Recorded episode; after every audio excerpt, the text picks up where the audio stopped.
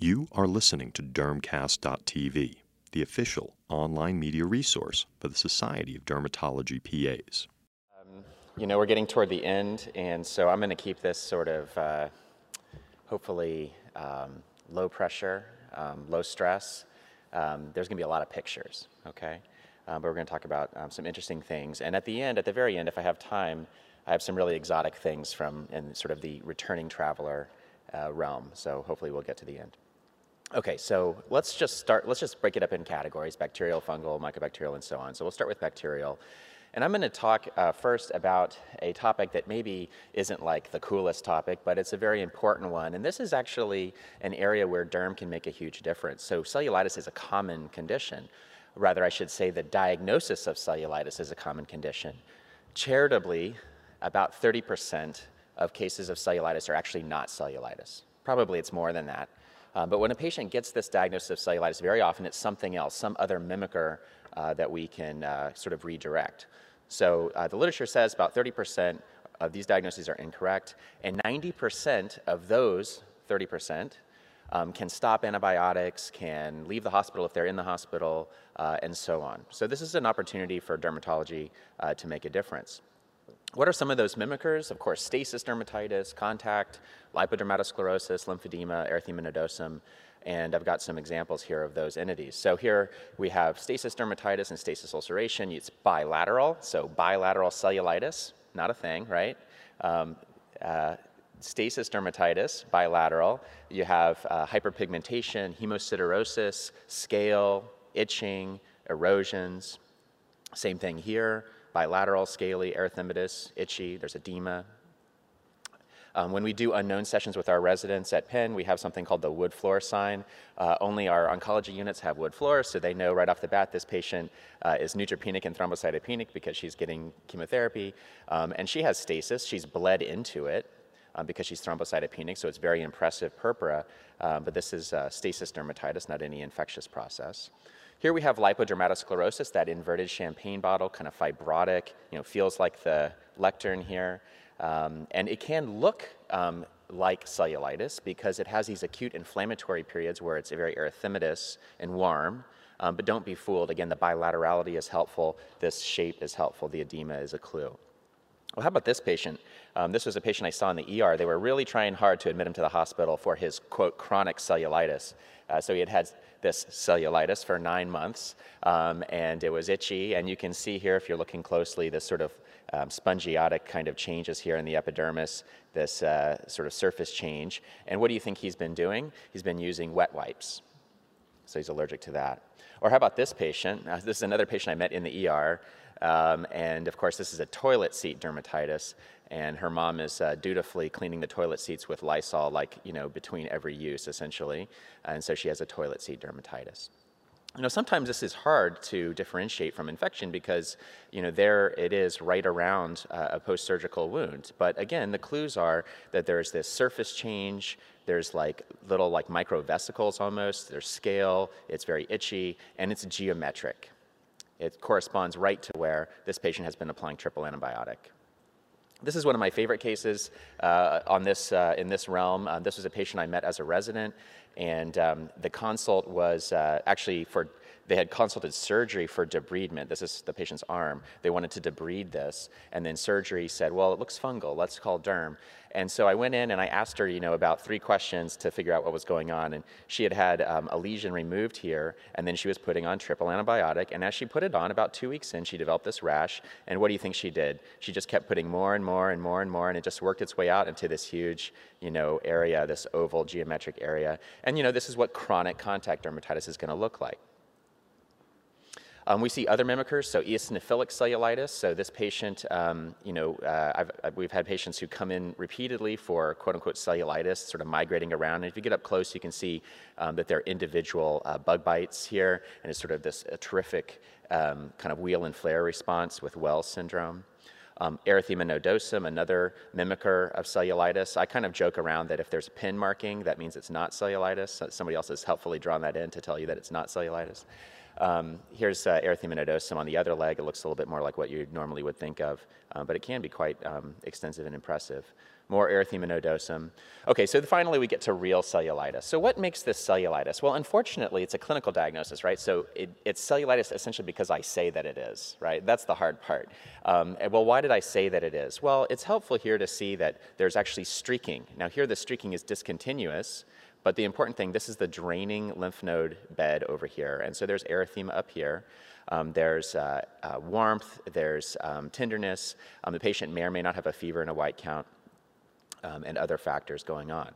Um, here is more cellulitis. So here we have a portal of entry um, in the umbilicus, you know, an area of uh, where he's been scratching. And you have this, not only erythema, but this kind of indur slightly indurated feel. And there's, it's hard to um, translate it to the screen here, but you can see this kind of pot orange type of look um, as well. Now this patient, of course, has altered anatomy because of the post-surgical changes, um, and that's part of the problem here is that the lymph drainage is altered, and so she's predisposed to cellulitis, and this is actually her second or third episode, um, and uh, you know, it's very extensive here, um, but again, um, she has a predisposing factor. This is a patient with erysipelas, so um, just basically one, sort of slightly more superficial than cellulitis, so it has this very um, well-demarcated border. And here, again, her portal of entry is the ear, so she gets some, some sebderm, she scratches, and this is her third or fourth episode of erysipelas originating from that site. This is contact dermatitis, uh, not cellulitis. Um, and so what are the key points here? Well, we want to correctly diagnose it, and we want to treat the correct underlying organism. So what is that organism? Um, well, strep um, accounts for seventy-five to ninety percent. And this is based on not only culture data, but also um, advanced ways of, of um, analyzing um, presence of organisms, because it's really hard to culture cellulitis. Um, but strep by far is the most common, followed by staph.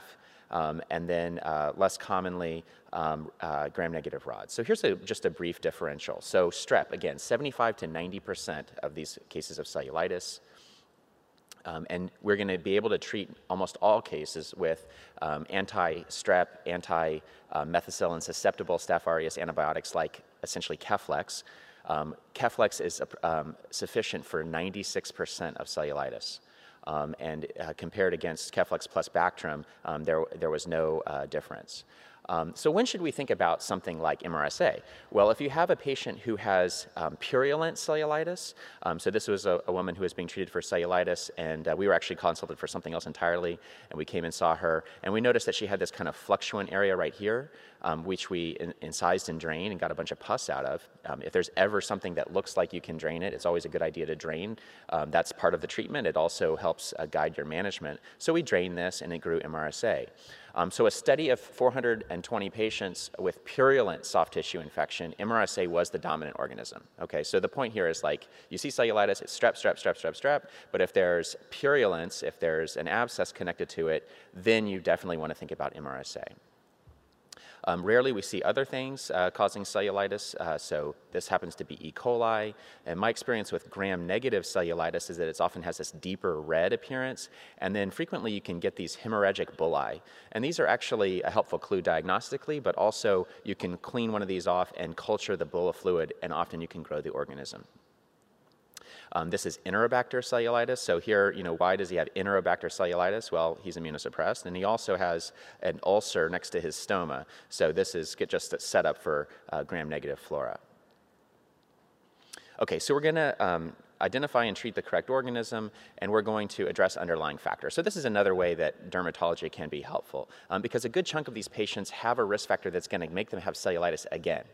Um, so edema, venous insufficiency, Um, tinea, eczema. We want to treat these things.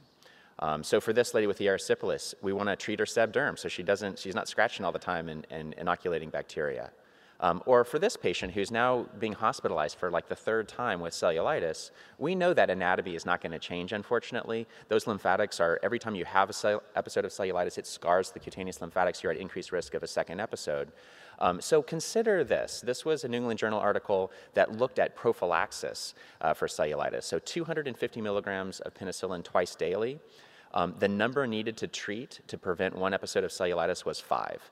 Um, if you read studies where they report number needed to treat, it's like never five. Like that is like the best you can imagine in terms of like efficacy. Um, so I, I do avail myself of this, um, you know, fairly often if I have a patient who's got recurring episodes. All right, so let's move on from cellulitis, and I'm going to go kind of rapid fire through some pictures and show you, um, you know, different cases. So here's uh, impetigo, of course, that honey-colored crust. Um, this uh, uh, little one also has impetigo, um, but there's something a little bit special about this one. You see that there's a blister here. Um, so this is bullous impetigo, and so the staph is um, creating this um, staph exfoliative toxin. Um, and here that process is happening locally, where the staph infection in this location is eluting the toxin, leading to the bulla formation. Um, versus this condition, staph scalded skin syndrome, um, where the um, staph infection is eluting the toxin throughout the body, and you're having uh, more generalized uh, superficial peeling. Now, of course, this is more common in kids. It likes the body fold areas, and you often get this kind of cracked, uh, scaled appearance. Um, when it happens in adults, it can be quite a bit more dramatic. Um, here, the mortality can reach sixty percent. So part of that reason is because, um, part, part, of the, part of the reason for that is because these patients often have end-stage renal disease, or they're otherwise immunosuppressed, and so um, they, then you introduce this infection on top of things, and it's a problem. So of course, we're gonna use anti-staph antibiotics. Um, we often also introduce clindamycin um, because um, it can shut down toxin production.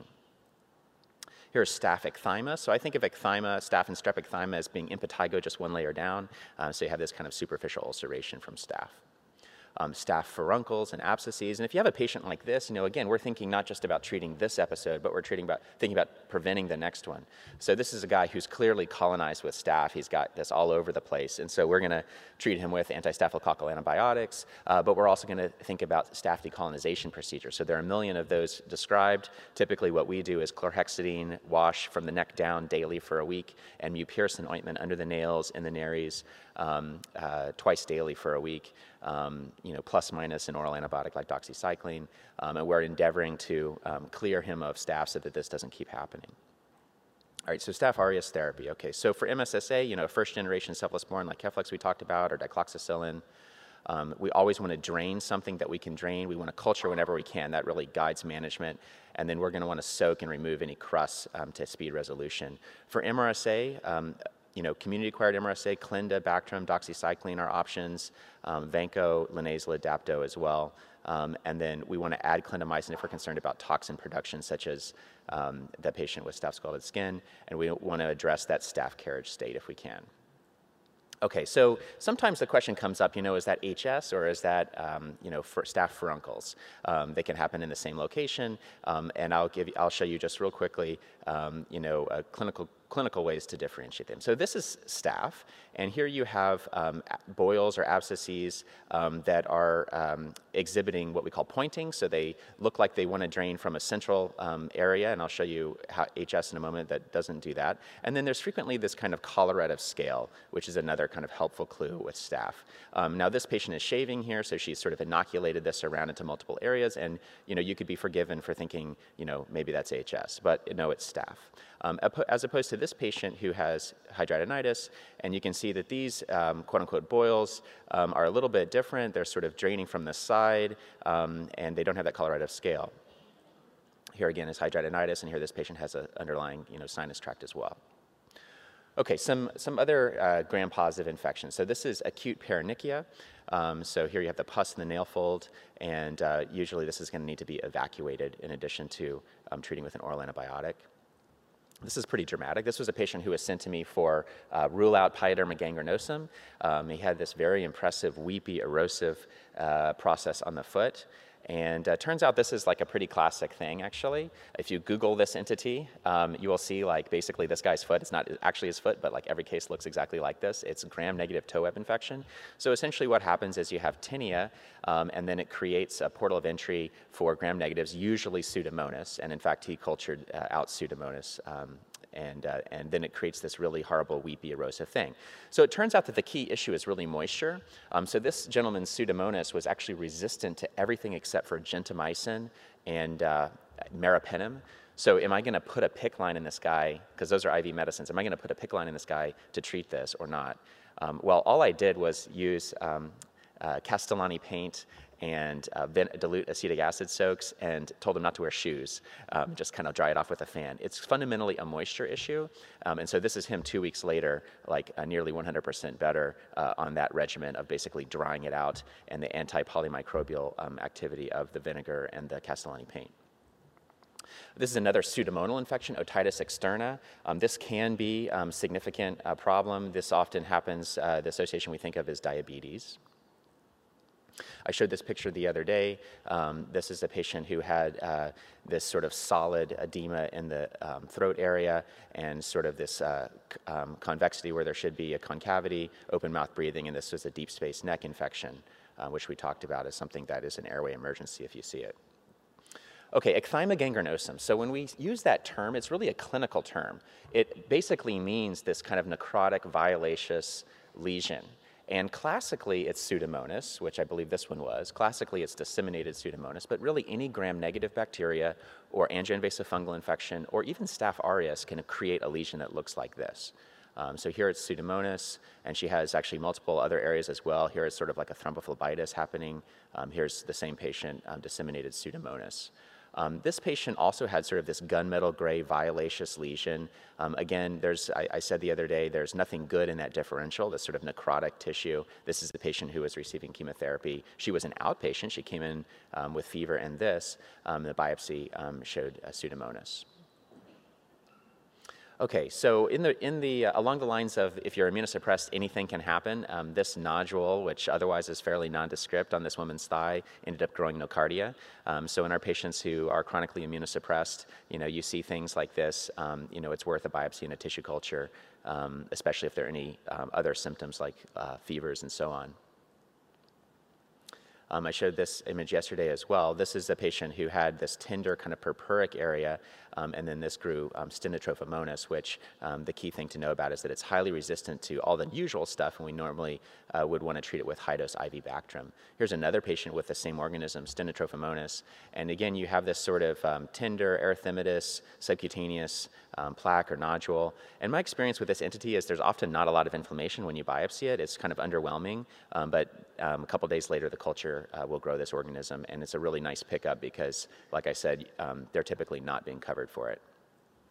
Okay, so this is the scrotum. This is Fournier gangrene, um, another thing to put on your list of stuff you hope you never see.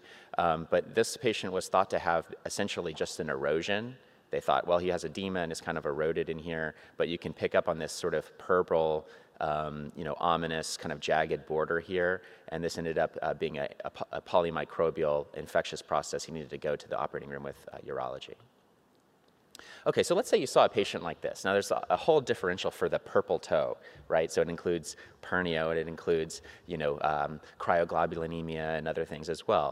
Um, but if you have a patient who's got like, you know, scattered, you know, um, lesions like this in distal extremities, you know, splinter hemorrhages, Um, you'd certainly want to think about endocarditis. This happened to be um, enterococcal endocarditis. This is kind of a wild card. Um, these are really subtle. You see these tiny little pink spots here. Um, there's one that's sort of helpfully inked out here for us. Um, but this is a patient who had Salmonella typhi infection, and these are rose spots of disseminated Salmonella typhi, so kind of an exotic one, um, but a very characteristic um, rash that one can get in this particular condition. This is gonococcemia. So a young, you know, sexually active patient um, has these purpuric, um, you know, vesicles uh, originating around um, uh, the extremities and joint areas, um, and, uh, you know, uh, want to do a good sexual history. This is gonococcemia. And then this is another really dramatic one, a patient who has um, E. coli sepsis and essentially D I C. So this is purpura fulminans, that angulated purpura, and it kind of goes along with vascular collapse and sepsis. All right, so let's move on to fungal infections. Um, so let's start with uh, you know, something that we see all the time, which is tinea. Um, this is pretty widespread tinea. Um, here's more, uh, so the annular uh, border. Um, you know, you're gonna certainly would want to scrape this. Um, here is so here is what you would call invasive tinea. So sometimes um, you'll get questions, uh, you know, from a transplant team, or somebody's going to go for a kidney transplant or something, and they have tinea, and they're asking, well, is it going to disseminate? Well, no, not really, but uh, it can be invasive, and what we mean by that is the hair follicle. So we have these pustules and nodules, and so this is a patient who might not clear with, with topical therapy alone because it's it's involving the hair follicles. And there it is on uh, K O H. Um, here's thrush. Uh, so these adherent um, white plaques and, and papules in the oral mucosa. That was a pretty impressive case. Um, and then candidal intertrigo. So um, uh, here we see uh, the sort of satellite papules and pustules uh, in this patient. So you can also have disseminated candida, and this is a, a picture of that. So here this patient has disseminated red papules, and then um, these vesicles that have, or pustules rather, that have this sort of jagged border to them, um, and this ended up growing candida. And so these patients uh, with disseminated candida, obviously that's um, a serious issue. Um, in particular, uh, you want to involve ophthalmology because they can get a candidal endophthalmitis. Um, the bullseye infarct of zygomycosis. Um, here are all the hyphae within the vessel wall. Um, and so um, in patients who are immunosuppressed, certainly if they're febrile or neutropenic, we want to get a good thorough exam. This is going to guide management. This is a patient um, with um, these necrotic uh, lesions that developed in the panis. So this is in the fold between her belly and sort of the suprapubic area. And uh, this, we, we, culture, we uh, did a biopsy in tissue culture. This ended up growing rhizopus. And we said, you know, why are these lesions happening here? She didn't have them anyplace else.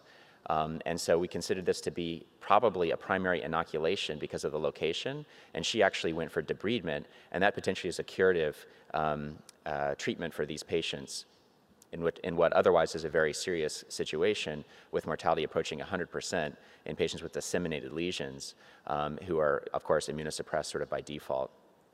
Uh, so we use amphotericin, and then there's some a, a more recent antifungal, Cresemba, is also used, as well as posaconazole. So prompt diagnosis of these kinds of ecthymogangernosum-like lesions, right, the necrotic violaceous lesion, prompt diagnosis really is critical, especially in our immunosuppressed patients. If we can do a biopsy and, and uh, tissue culture, that may guide management. So this was an interesting patient. He um, had a heart transplant about uh, a month before he presented with this. Um, and on, on close questioning, you know, he uh, was a gardener. That was his hobby. He hadn't done any gardening since before the transplant, um, but this lesion grew up, uh, you know, uh, post-transplant when he's uh, being immunosuppressed. And what this ended up growing, here it is again, after, after a first attempt at debridement, um, it grew back even bigger. And uh, what this grew was alternaria. So this is a fungal uh, organism, and uh, we tried to um, treat this with itraconazole and, um, and standard surgical excision, but it kept recurring, and so we ended up actually using M O S along with the uh, itraconazole. Um, this is a, a young patient, twenty-six-year-old patient, not immunosuppressed, um, who developed this um, uh, heaped up scaling lesion, um, annular lesion on the buttock. Um, and likely this, the inoculation injury here was sitting on like a wood stump or a bench with a splinter. Um, and this ends up being an entity called chromoblastomycosis. And the, the key classic thing is these little copper pennies. So you see for all this uh, inflammation, this was on my board exam, by the way. So you see that you get the, we, we get like glass slides on our boards, and you get this glass slide with this crazy, you know, biopsy, and then you're like searching around and you find like this tiny little um, copper, quote unquote, copper penny of chromoblastomycosis. Um, this is another patient with the same disease. Um, and so again, you have this kind of heaped up, verrucous, scaly, annular lesion with kind of scarring in the middle. Um, these little tiny black dots are actually the organism extruding from the, um, from the lesion. Um, and you often can diagnose it from that. And then here it's exhibiting sporotrichoid spread, so up the cutaneous lymphatics. So this is an endemic mycosis. Um, e any of these endemic mycoses, blasto, Um, you know, chromoblastomycosis, um, histo, these things can have this sort of verrucous appearance. They can spread up the cutaneous lymphatics, sporotrichosis, of course, as well, and atypical mycobacteria can, can do the same thing. Okay, so this was an interesting story. This was a, a patient of mine who was a um, Penn sophomore, and uh, the part of it that was interesting is he's uh, best, he was best friends with um, the son of my uh, former research mentor, who happens to be the head of infectious diseases at U C L A. Um, and so she called me up and said, can you see this guy, um, you know, my son's friend who's at Penn? So I saw him, and, and I thought, you know, this probably, common things being common, is like a ruptured acne cyst. Um, and uh, he desperately wanted me to get rid of it, so we injected it with some Kenalog.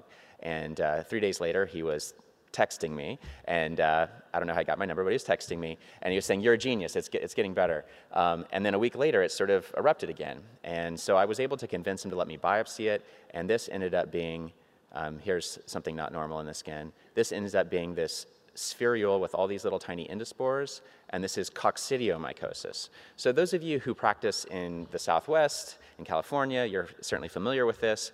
We don't have it in Philly, okay? And this was not something I, that I had on my radar for this patient. Um, it turns out that, uh, of course, he was from L A, so um, that's a risk factor, I suppose, but the history that we got ultimately was that he was playing soccer on a dirt field in Arizona uh, over Thanksgiving, and developed uh, sort of a mono-like illness and then ultimately this lesion. So this kind of crusted um, lesion on the cheek. Um, so we, of course, worked him up for systemic involvement, for immunocompromise, and he ended up being treated with fluconazole for about a year, uh, and it resolved. Um, I showed this picture as well. This is uh, pustules and crusts uh, on the shoulder of a heart transplant patient, and this ends up being um, cutaneous crypto. And the key learning point here is just that um, the, the most common clinical presentation of disseminated crypto uh, in the skin of a transplant patient is these acneiform lesions or um, acneiform pustules. Okay, so mycobacteria. Um, so this is a tough one. You know, often patients are immunosuppressed for some reason, but it doesn't have to be a lot of immunosuppression. It could be something like they're on a little bit of um, prednisone for C O P D, uh, for example, um, or, they're, or they're being treated for some other autoimmune condition, but not necessarily um, greatly immunosuppressed. And this um, sort of slow-growing, indolent, um, you know, nodule uh, ends up being Mycobacterium chelonae in this patient. And then this woman um, who had had a lung transplant, um, she had multiple violaceous nodules, and this grew Mycobacterium abscessus.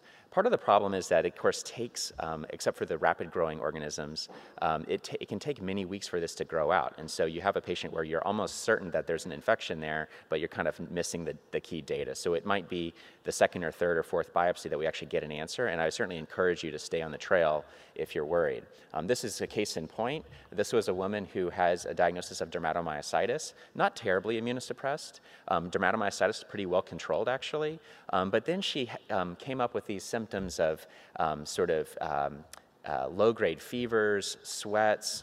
Um, she had an extensive workup by infectious disease. Um, they were sending off like uh, Babesia titers or, babe or doing smears for Babesia and all kinds of uh, workup uh, for her. Um, rheumatology, um, uh, you know, every specialist, uh, you know, that you could imagine for any localizing symptoms, and they couldn't come up with what was going on.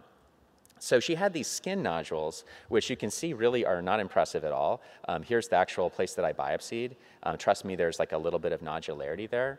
Um, and uh, they were actually symptomatic. They were kind of tender. So um, this is actually my third attempt to, to get it. Um, but I biopsied here, and I biopsied at the same time another lesion on her calf. And both of those biopsies ended up growing Mycobacterium avium intracellulare. So this is really rarely in the skin. But what a key finding, right? This patient's had like daily fevers for months with no answer.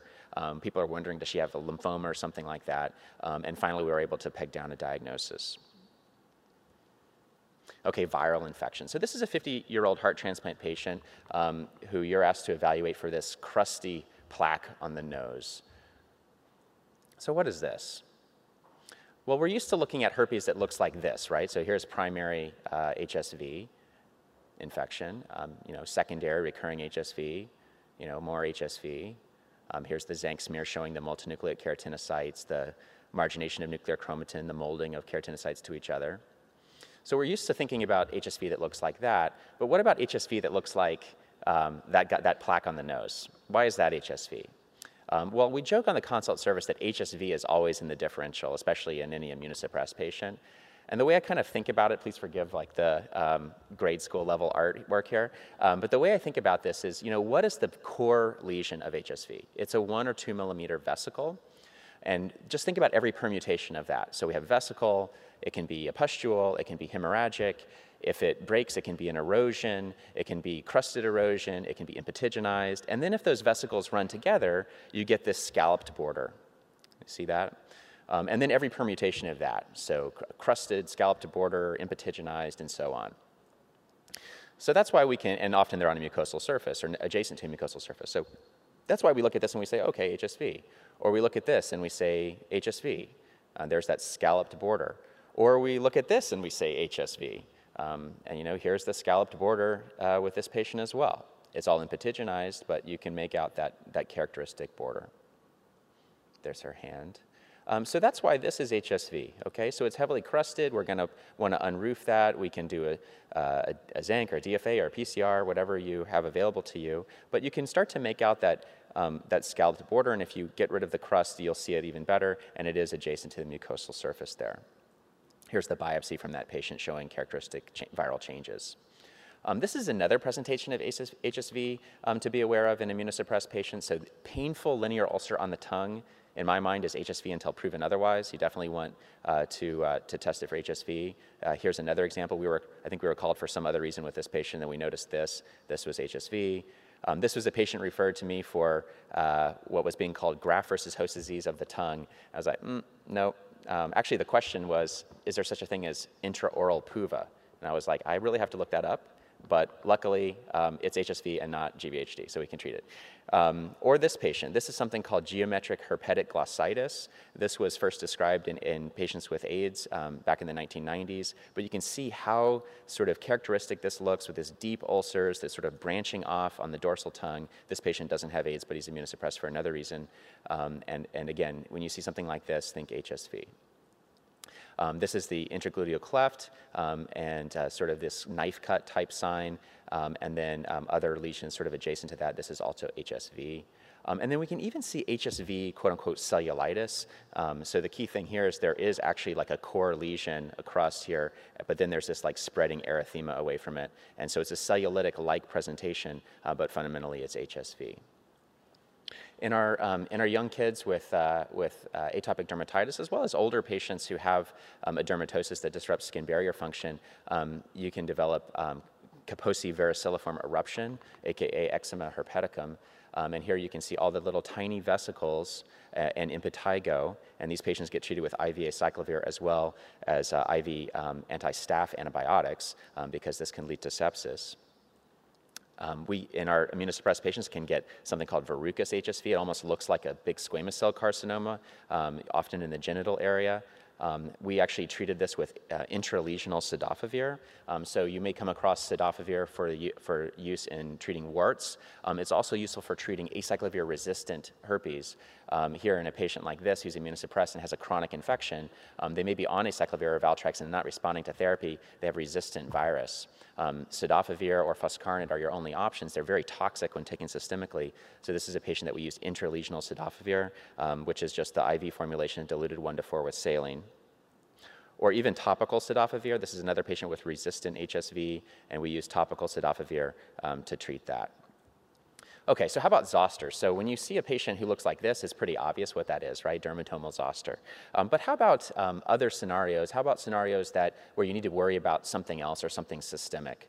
Um, so this patient had um, ophthalmic zoster, right? So V one distribution, vesicles on the tip of the nose. That's called Hutchinson sign. Three quarters of the time, they're going to have actual ocular involvement with H S V. So any patient where we have zoster in this distribution, we'd like the ophthalmology to evaluate them. But particularly if there's vesicles in this area, um, there uh, certainly um, is a high risk that they have um, H S V involve, involvement in the eye as well.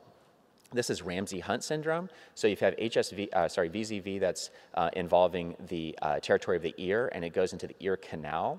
Um, then you want to think about this entity. So essentially what's happening, this is often, the, the innervation of this area is actually pretty complicated, and it sort of varies by like what resource you look at. Um, but essentially, the symptoms of Ramsey-Hunt that develop have to do with compression of cranial nerve um, seven and eight. So patients get um, vestibular, uh, you know, disturbance. So they have vertigo, they have tinnitus, they have hearing loss, um, they can have a facial droop. Um, so patients with, uh, patients with vesicles in this territory you want to think about. You also can have vesicles on the tongue in these patients because the facial nerve also provides some taste sensation for the tongue. Um, so how do we treat a patient like this? Well, we're going to give them um, antiviral therapy, but we also use prednisone to calm that swelling. Um, so this is a patient with disseminated zoster, and believe it or not, this patient, um, he was thrombocytopenic, and um, the people caring for him were sort of passing this off as Uh, petechiae. Um, but these are quite impressive. These vesicles he's bled into, and so they're sort of black looking. Um, and he has, of course, this dermatomal distribution kind of running down his arm. Um, but then he has uh, scattered lesions kind of more or less all over. So what do we call, how do we make the determination that it's disseminated uh, varicella zoster? Um, well, if there are uh, two or more non-contiguous dermatomes affected, or if there are twenty or more lesions outside the affected dermatome, then, you, then that meets criteria for disseminated zoster on the skin. We also want to ask about, especially in an immunosuppressed patient, ask about abdominal pain, ask about um, cough, dyspnea, um, see, try to evaluate whether um, there's any evidence of confusion or altered mental status. So this patient had disseminated zoster, and uh, of course it's contagious. Um, he needs to be treated with I V acyclovir. So I think this is some, one that's been flying under the radar, quite honestly. I think because patients get vaccinated, which is a very good thing, um, we don't see in regular practice like regular old chickenpox very often. And so we've had a number of cases who even are being managed like on like an infectious disease service um, where we get consulted and we come in and tell them it's V Z V.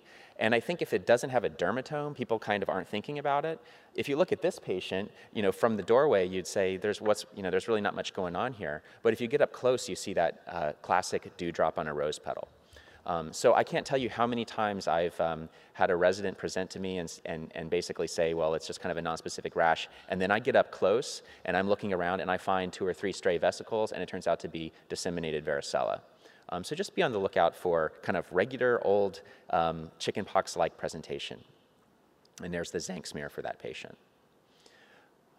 Okay, so this is something that you've all seen, but you're not kind of used to seeing it like this. Um, just break down to kind of the core morphology here. So these tiny little um, dome-shaped flesh-colored papules. Um, this is actually molluscum.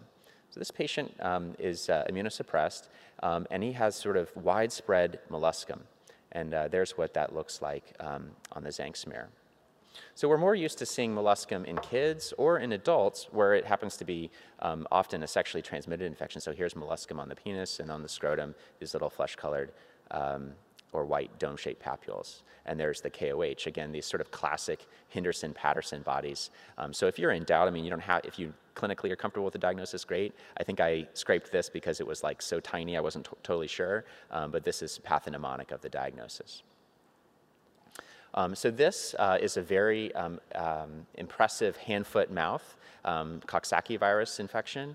Um, here's another uh, younger patient with um, hand-foot-mouth. So you have these um, characteristic uh, sort of gray vesicles uh, around the mouth, on the extensor surfaces, on the hands and feet, uh, and, and on the butt. Um, and one key thing to know about is this uh, Uh, more recent strain Coxsackie A six, which is more severe. These patients often need to be hospitalized for supportive care. They can't eat, um, they're pretty miserable. Okay, so here's something that we kind of leave out of our morbilliform rash differential, right? I mean, when's the last time when you talk about your differential for morbilliform rash did you think about checking H I V?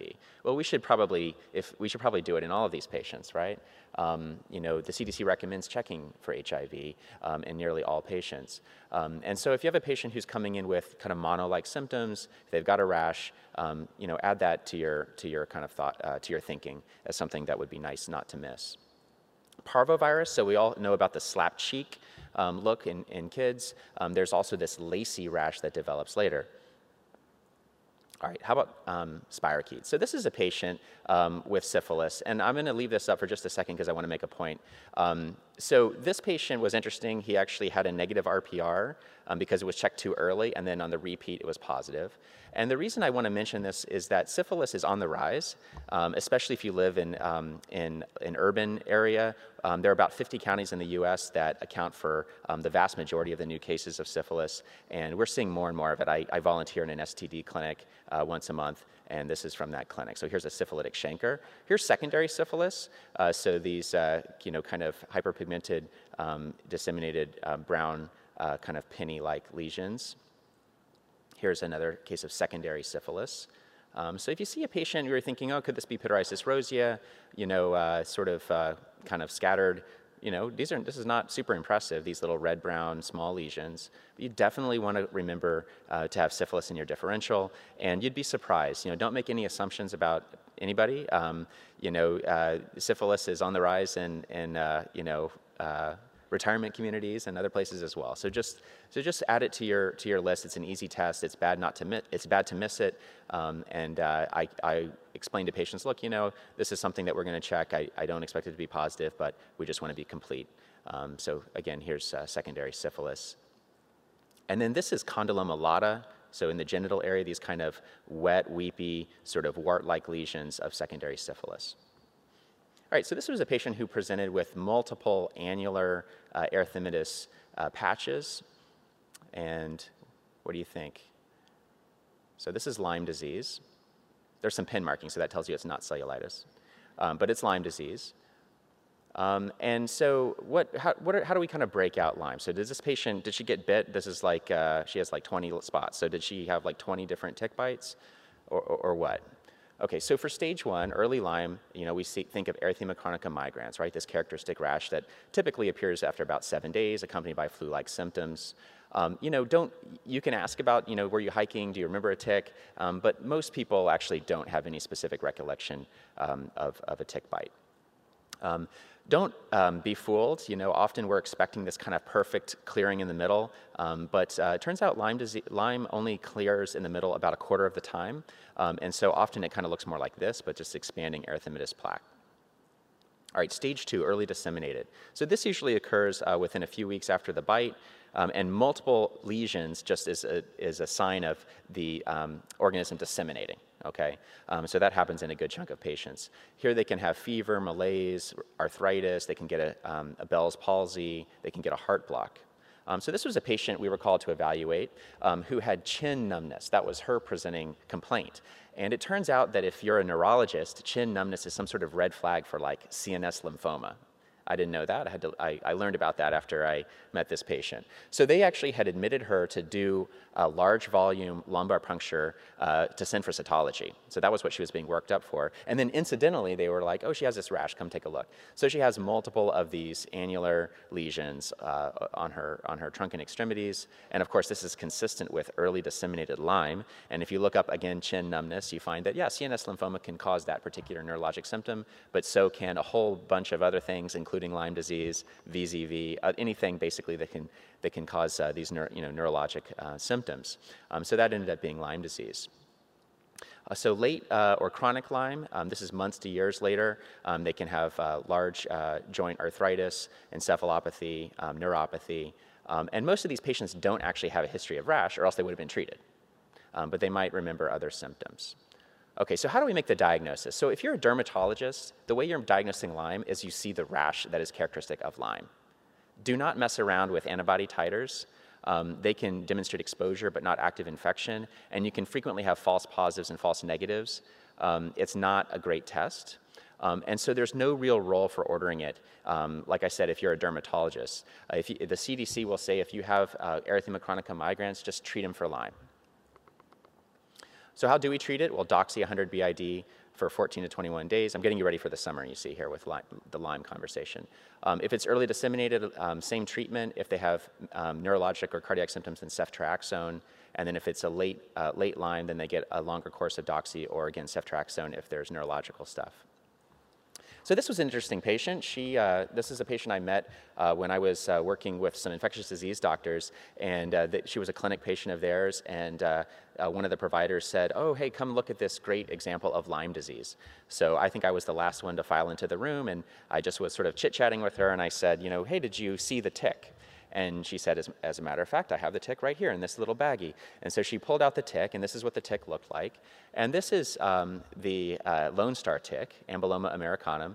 And it turns out that this tick actually is fundamentally unable to spread Lyme disease. It has antiborrelial saliva. Um, I learned a lot about this tick in the process of this. So this is not Lyme disease. It's something called southern tick-associated rash illness, or STARI. Um, and uh, the important thing about this, this was the first report of STARI in Pennsylvania, um, but this tick has been sort of expanding its range, as I, as I expect we'll see for a lot of um, uh, zoonotic or, um, diseases that we see. These, or, these vectors are spreading and expanding their range. And, you know, it looks more like Lyme than Lyme looks like Lyme. So I said before that Lyme clears in the middle about a quarter of the time. STARI, southern tick-associated rash illness, clears in the middle about three quarters of the time. So it really looks like Lyme. It's treated with doxy. They don't get any of the secondary complications, neurologic and other stuff like that. So that's good. Um, but, you know, basically, if you see it, you're still going to just treat it with doxycycline uh, as though it were Lyme. Um, this is a sort of uh, exotic kind of returning traveler thing. This was uh, a patient who um, had fever and these disseminated lesions. This is Mediterranean spotted fever. Um, he, was, uh, he had been in North Africa, and uh, this is uh, what's called the tache noire. So this is actually uh, the tick bite um, and then um, the dissemination of the organism. And this is in the spotted fever group. Um, here's the sort of classic spotted fever, Rocky Mountain spotted fever. Um, anybody uh, live in North Carolina? So I did med school in North Carolina, and uh, the teaching was, you know, if somebody comes to the E R in the summer with a headache, just give them doxy. Like, there's no downside. Um, Why, why do you get that uh, you know, advice? Well, it's because um, this is a pretty serious disease. So fever, headache, chills, weakness, um, and then you develop the rash. And importantly, the rash is only there fifty percent of, of the time within three days, and ten to twenty percent don't get a rash at all. So if you're waiting for the rash to make the diagnosis, sometimes it's too late. Um, because these patients can progress to um, C N S, renal um, uh, involvement, as well as um, shock. So treated just with doxy, one hundred B I D for seven days. Um, the fatality rate rises um, precipitously if antibiotics not initiated prior to the fifth day. So that's why in states where you have a lot of R M S F, um, the advice is just give them doxy. All right, infestations. Okay, so this is a patient I met. Um, I think he was billed as, uh, you know, come and uh, help us out with this seborrheic dermatitis. All right, so I took like one step into the room and then took another step out. Um, this is uh, crusted scabies. Um, so here, this kind of, I really think of this as like pathognomonic. This, nothing else looks like this, this kind of sand-like scale. And it almost looks like you're at the beach and you have your foot in the wet sand and it kind of cracks over your foot. Um, that's kind of what this looks like. And um, you know, scabies, if, it, if you've ever done a scabies prep, you know, the best way to do that is to really kind of hunt around for, um, for lesions that look suspicious, and you know, you're, you're scraping multiple different sites, maybe you're making two or three slides, anything you can do to increase your yield. For a case like this, you just hold the slide over the patient like this, and you get four um, scabies mites on the slide. And they were actually swimming around, but I think the video stopped working long ago. I'm sorry, I can't show you that. Um, here's, uh, here's the mite, um, and here's the scabala, which is um, a nice way of saying their poop. Okay, so here's another patient with crusted scabies, and actually this, this case was full of learning points too. So he was kind of like a weekend curbside, like, oh, hey, we have this patient um, with AIDS um, who has bad psoriasis. Can, can you come take a look? And it turns out that he was a patient with psoriasis who had been managed by an attending dermatologist in our department. And when his psoriasis got worse, they decided to treat him more aggressively. He actually was on cyclosporin and then adalimumab. Um, so when we're starting patients on these kinds of medicines, we probably should check for H I V. We also should think if there's a patient who had like regular psoriasis and now it's like out of control, we should check for H I V. Those are two kind of missed opportunities. So any, at any rate, he was on these medicines. He presented to an outside hospital with cytopenias and was ultimately diagnosed with H I V with a C D four count of about seventeen. Um, so now he's being treated um, for various complications of that, and we're asked to come and take a look. And that sand-like scale that I mentioned with that cracked appearance, it doesn't get more uh, pathognomonic than that for crusted scabies, and there, there's the mite. So we actually, we put this case in, there's like a JAMA clinical challenge section, just to make the point that basically this is something that you should be able to diagnose um, if you are um, a provider. Um, even a non-dermatologist, this is pretty pathognomonic, and, and the couple of cases that I showed you of crusted scabies, both of these patients were in the hospital for like ten days before anybody um, made this diagnosis, and it's an infection control nightmare. Um, normally for a patient with scabies, they have like two dozen mites and they're crazy itchy. These patients have like, you know, two million mites, and so it's just, it's just an infection control nightmare. So this is a patient with kind of more garden variety scabies. So you have this little kind of excoriated papule in the web space. Um, and here's what it looks like on dermoscopy. This is known as the delta wing sign. So this little triangle, uh, triangular type uh, thing. And this actually can help you if you're good with the dermatoscope and you're looking in the sort of characteristic areas. You might see a burrow, you might see the delta wing, and that also increases your yield if you then scrape that area. All right, so this lady, um, you can imagine why she uh, came into the E R. She's pretty swollen and looks like angioedema, but when you look up close, you can see that there's actually individual papules, um, which kind of are grouped and linear, which is a telltale sign of arthropod bite. Um, so this is um, bed bug bites. There it is, uh, C-Mex lectularis, the bed bug. Um, this is another patient uh, who had been traveling in Peru, and uh, he came back. Uh, was, we knew that we were seeing this patient uh, who, had, who had this rash after going to Peru, and we were brainstorming, the residents and I, about you know what it could be. Was it going to be Chagas disease or you know uh, verruga peruana or some other kind of you know interesting thing? Um, and he had this terrific wheel and flare reaction. Remember, I showed you the Wells case, uh, Wells syndrome case uh, earlier, and that's basically what this is. And this guy was good. He he had taken pictures of himself with his iPad like on each day, and this started at as individual uh, erythematous papules in a row, and then they just sort of like joined up in this crazy wheel as he probably was scratching. Um, this looks a little bit more like what you might think of for, for bed bug bites. Um, no word whether they're Peruvian bed bugs or not, but, um, but uh, th that's what the diagnosis was. Um, and here's what we would see: breakfast, lunch, dinner, and dessert. All right, so the last little section here, um, global health and returning traveler. Um, so, uh, you know, people travel all over. Um, we also have, again, you know, expanding range of various um, disease-carrying vectors. And so um, even the, some things that seem exotic um, are probably sh- soon to be um, showing up in our local clinics and E Rs. Um, so this is a patient who returned from Costa Rica. The kind of cla- this couldn't be more classic. He was uh, doing uh, like some sort of yoga and surfing trip in like the rainforest of Costa Rica, and uh, here are these lesions uh, that kind of have this. Um, it's, it's sort of described as like pizza-like. So there's sort of a raised border and kind of ulcerated in the middle. Here's the nasal mucosa, and this actually is leishmania. So again, sort of pizza-like. You can kind of go along with what I'm saying there. Um, and here's the organism, so it's this intracellular um, parasite sort of uh, swarm of, or amastigotes here, the swarm of bees. And so this is a, a, char- a sort of a characteristic finding histologically. This was a young woman who uh, was a Penn medical student. She had um, done a summer in Kenya, and now she's back uh, seeing her uh, regular doc, and so I was called to, to come take a look. And so she has these like furuncles. This is sort of lower back buttock area, these furuncles. Um, But they're more than furuncles. They are uh, actually botfly infestation. So there's the fly larva. So how does this happen? Are they get? Are they running? You know, are you running around with uh, with no pants on and you get bit? No. What happens is you do your laundry and um, you know it's hung out and the fly comes and lay, lays its eggs there and then um, it it uh, it can get into the skin. And so this is uh, kind of a rite of passage for people who've done um, uh, work abroad in certain places. Um, kind of a kind of I guess a cool badge of honor if you can get over the uh, initial um, disgust.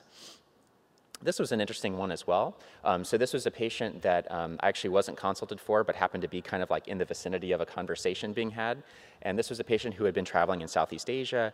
Um, he had had sort of like a flu-like illness. Um, he had liver function abnormalities, um, and uh, he had this rash. And so the team was saying, oh, hey, you know, why don't you just come take a look? And I was preparing myself to be absolutely of zero help, just to say it's just a nonspecific rash. Um, but when I got in there, I thought to myself, you know, it actually is kind of a funny rash. There are these weird islands of sparing. Do you see those islands of sparing? There's not that many things in dermatology that we think of with islands of sparing, certainly P R P being one. Um, but if it's a, an acute sort of uh, you know, rash like this, and there's a other sort of viral type symptoms, um, it turns out that this is actually very characteristic of dengue. Um, so I said, you know, I think it could be dengue. And uh, then I actually, I, I was leaving the hospital for the day. I actually left the building, and then I thought, you know what, I'm gonna go back and take a picture, because if it ends up being dengue, I'm gonna be kicking myself if I don't have that picture. Um, so dengue is something that, um, you know, uh, is, is actually in the Caribbean, okay? It's not that far away. Um, and uh, this is something that um, can be very serious and life-threatening. We think about dengue hemorrhagic fever, and you get like purpura and, and bleeding in the skin. But that's a very small minority of patients. This is actually a very characteristic rash um, that you can see in many, in, in a greater percentage of patients.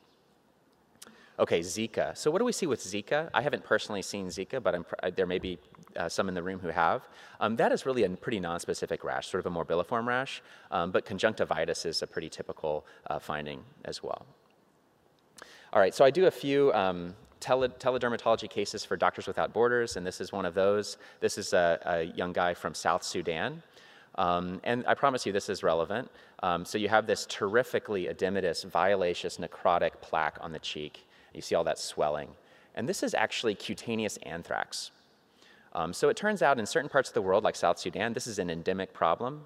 Um, cattle have it, and it's spread from, you know, spread to people. It's so common, actually, that they don't even present for management unless it's something like this, where it's on the face and there's all this swelling. Um, this would just be treated with penicillin. Um, but weaponized anthrax, which hopefully we never see, um, uh, would look like this, and if it's on the skin, and we would treat it with ciprofloxacin. This is another sort of telederm case from Africa. This is a classic thing um, known as Beruli ulcer, Mycobacterium ulcerans, and it pr- um, produces this toxin that um, creates this very impressive ulcer that's almost like surgical looking. And there's the mycobacteria. And then this is some. This is another teleder- teledermatology case, this huge sort of like tumor-like mass. Um, and this actually ends up being, as you see these purple clouds, and the Warthin-Starry stain, this is actually bacillary angiomatosis, Bartonella. This is what bacillary angiomatosis would normally look like, um, say in a patient with H I V, um, but uh, it can, this patient had H I V, advanced H I V, but it can be very uh, large and tumor-like as well.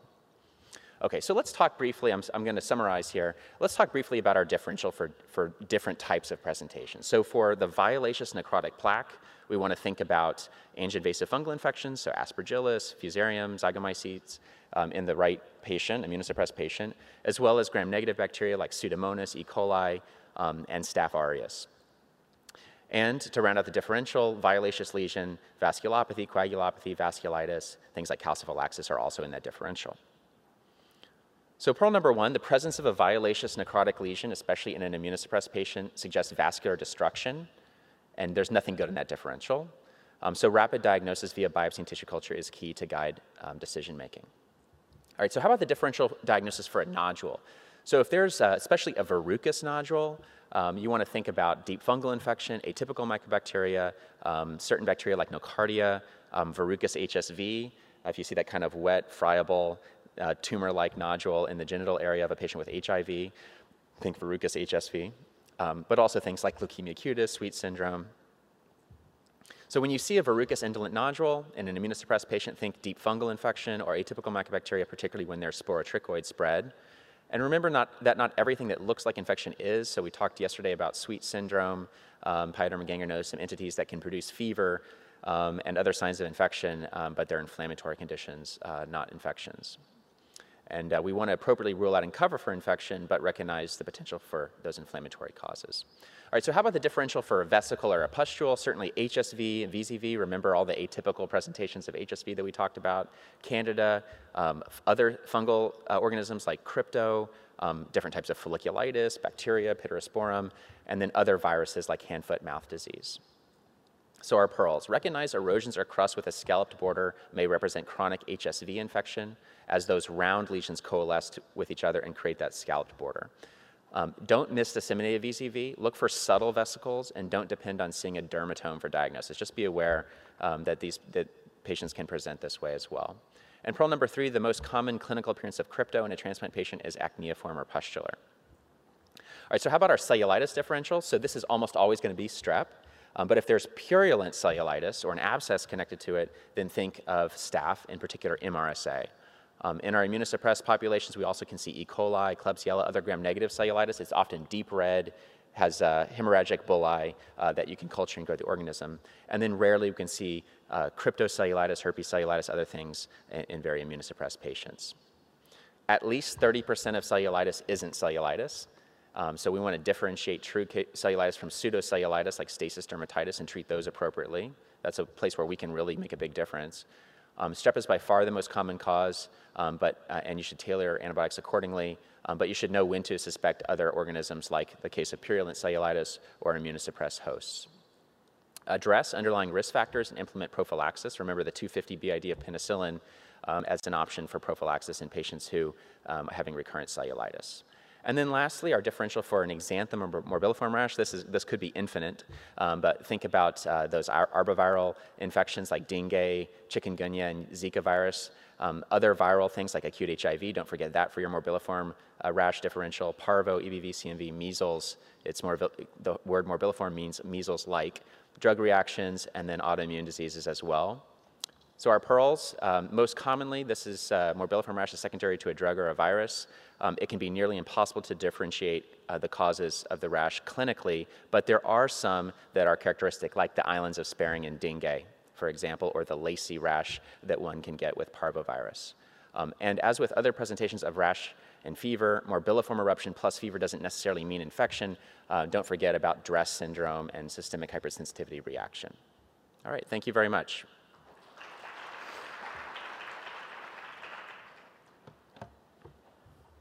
The speaker. How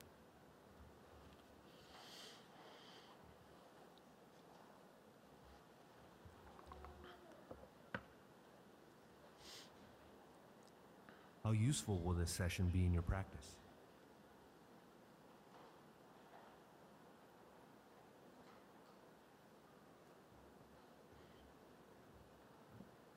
a result of this program, do you intend to change your patient care?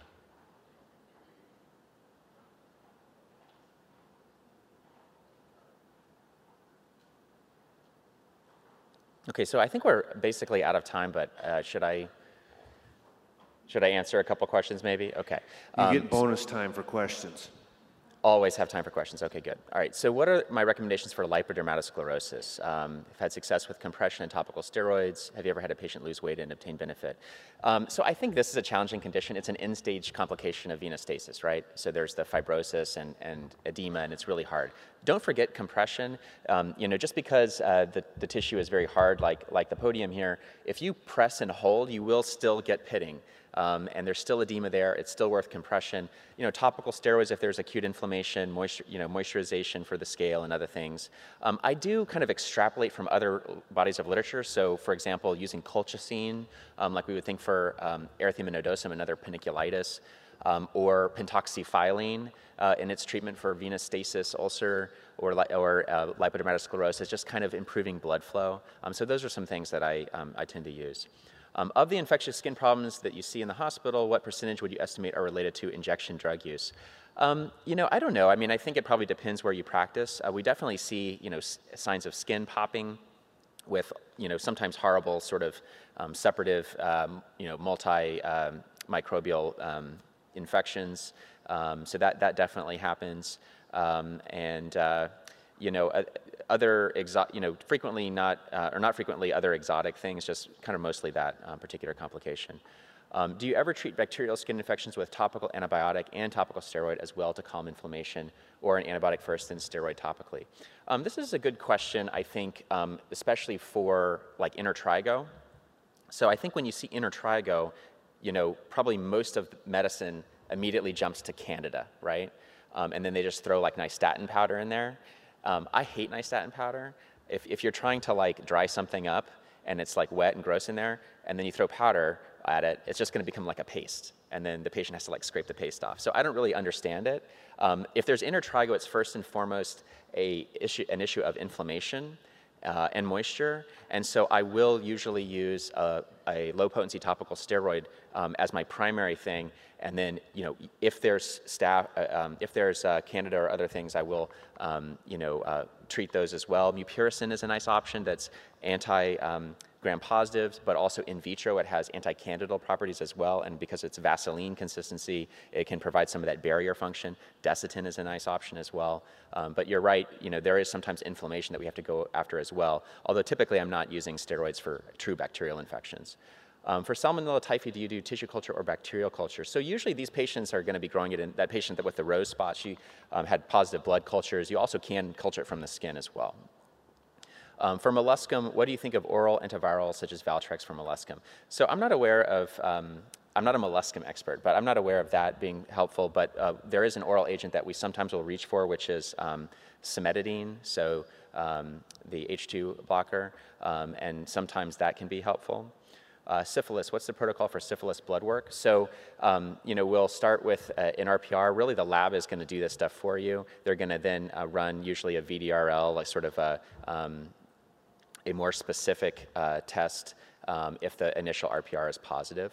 Um, and, usually, you know, the, the, uh, public health, um, uh, local public health organizations um, in the city or whatever um, keep records of R P Rs. It's reportable, obviously. So um, if you have... Um, you know, a, a positive result that comes back, you can then look and see, did this patient have a positive result before? What was the titer?